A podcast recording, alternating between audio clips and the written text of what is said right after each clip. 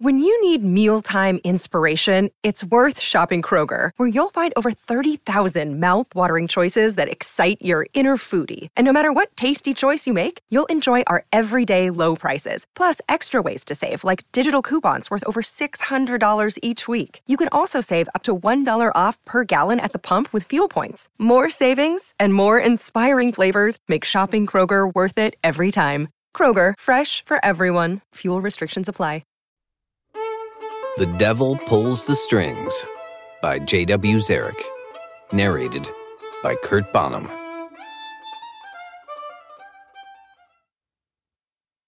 Chapter 32 Cybele's Time Crystals.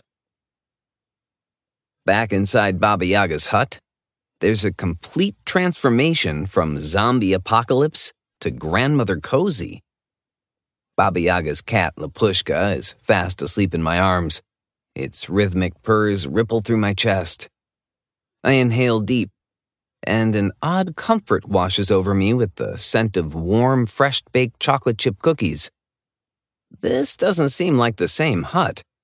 It's clean, it's cheerful, it's charming. I stare at a pink floral patterned couch where there used to be a pile of blood-stained bones. Past the couch, I stare at a four foot tall old lady in a flower patterned dress with a pristine white apron that covers her wisp thin frame. She wears round spectacles, her smile lines are etched into rosy cheeks, and she hums a catchy Disney esque tune. She opens the oven door, pulls out a baking sheet. Ivan, I baked you some cookies. She transfers the cookies onto a cooling tray. The tray brims with assorted colored and iced cookies. Ma'am, are you Baba Yaga's sister? I ask, unsure what to think of this grandmotherly woman. She smooths her apron. Yes, I'm Baba Yaga's sister. She covers her mouth and stifles a giggle. I know that look, my dear. I can't help how I appear. I assume whatever form most terrifies you. Her full on guffaw rapid fires from her mouth. My gaze spots a glimmer on her neck. She wears the same blood red ruby pendant the other Baba Yaga sisters wear. My heart pounds at the back of my throat. My eyes narrow. Suspicion sizzles through me. Baba Yaga's sister hiccups from her laughter. this is the form that frightens you most? She slaps her knee, snorts, and tears up. you have deep issues, dearie. Deep, serious issues. My back muscles tighten. My chest tightens. My jaw clenches tight. I swallow hard, power through my fear. You might be right. I do better with the strange and unusual. Your sister with the spider silk shawl who threatened to eat me if I didn't bring back her cat? Her, I can deal with. But your kill you with kindness smile and sweet old lady offering me cookies doesn't look right, feel right, isn't right. I gently pull Lapushka away from my chest. But I found your cat, Sister Yaga. The cat stirs, wakes, mews, jumps, lands on the floor, runs to a rocking chair in front of a lit fireplace. He leaps up, turns three times, and sinks into a sweet, satisfied, purring ball of whiskers and fur. You think yourself so smart finding Lapushka? Baba Yaga's sister sucks in air between her teeth and forces air back out between her lips. Her sweet grandmother's disposition falls away. I can't believe you're back and still alive. She turns her focus on Lapushka. And how is my cat back without a scratch? You have no healing gifts or talents. How did you manage this? She waves her plate of cookies at me. Thank you. They smell delicious. I reach for one. But Baba Yaga's sister pulls the plate back, walks to the table, and slams the plate down next to a pitcher of milk. The sides of her nostrils collapse in and push out a breath that holds an air of angst. Help yourself. Why didn't you tell me Lapushka and the Wendigo are one and the same? I stomp over, snatch, and chomp one of the chocolate chip cookies. She moves around the table closer to me. How did you best the Wendigo, my cat? I chew and swallow the rest of the cookie and grab another. I didn't. Someone or something beat me to it. What do you mean? I search her face for a hint she knew what I would find in the cave. She gives nothing away. I arrived after a terrible fight. Lapushka was there in Wendigo form in bad shape.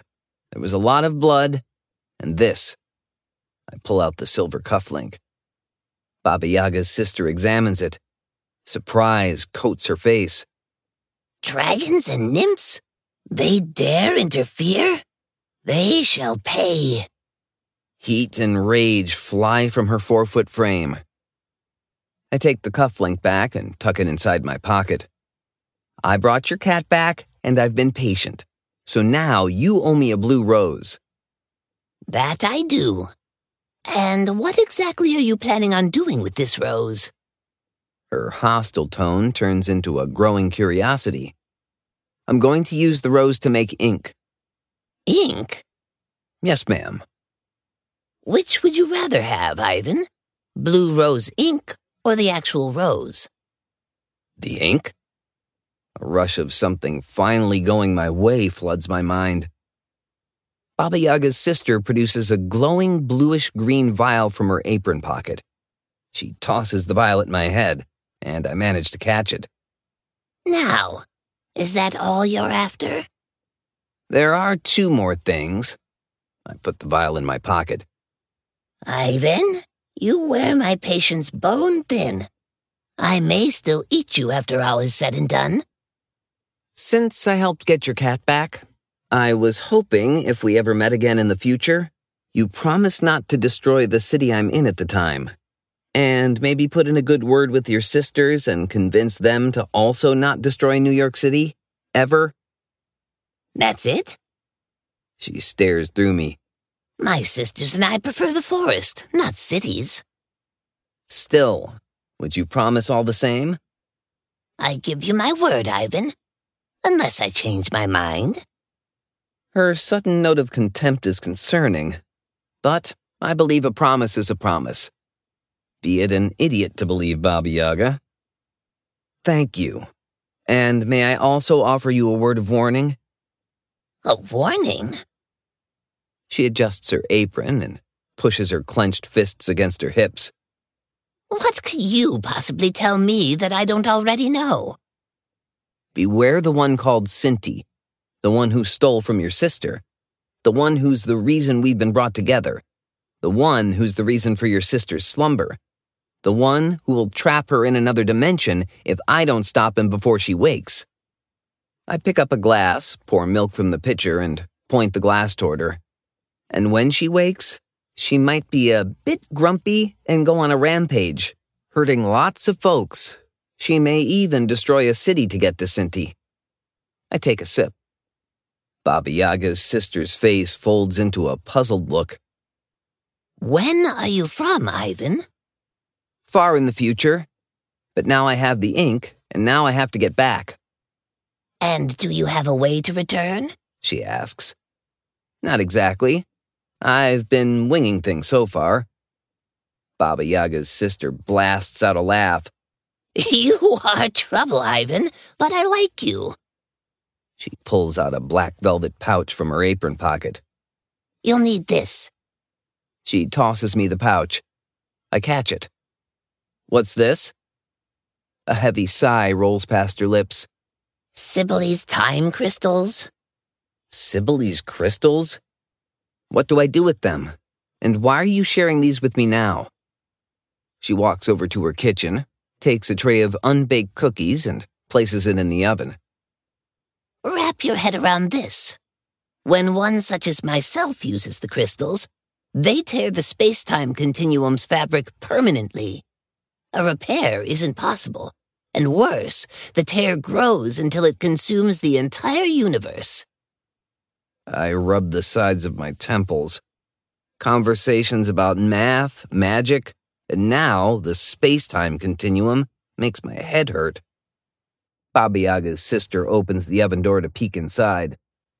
When a human uses the crystals, they create quick, repairable tears in the space time continuum, and the human can travel through unharmed. She closes the oven door. So I'm not helping you, you're helping me. I'm helping you how?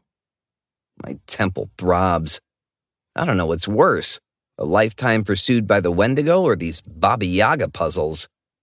I'm sending you back to your own timeline to finish Cinti, while I will attempt to find and stop him here. You think that'll work? I search her face for truth. No, he's certain to kill you. And if you fail, you'll have to deal with me. A maniacal grin dances across her mouth. Okay, what do I do? Return to the spot you entered this land. Ask Cybele aloud for her permission to move through time and space, then throw the crystals at the spot you came in. A portal will open, and you'll return from whence you came. Her sing song voice brings me no comfort. I glance at the pouch.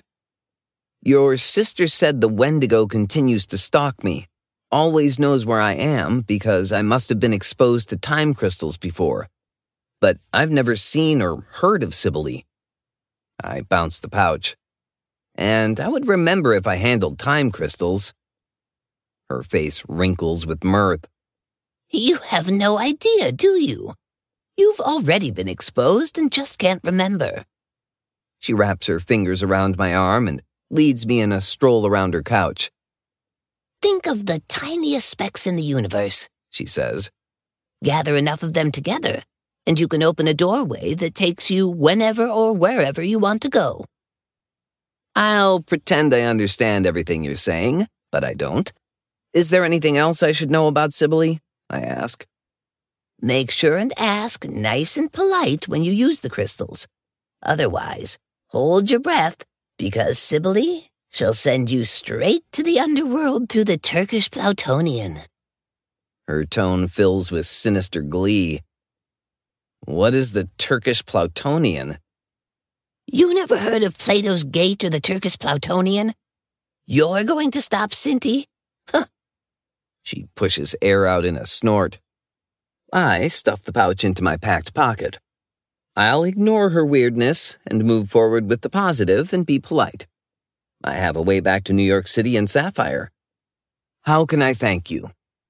Oh, don't thank me yet. You shouldn't have survived your encounter with Lapushka, but you did, thanks to those interfering dragons and nymphs. And now you owe me for the crystals. I owe you? You said I was helping you. Then take this back. I pull out the pouch and hold it out. She ignores my offering. I'll come a callin' when I want or need you to pay, and pay you shall. Her voice matches her hardened gaze.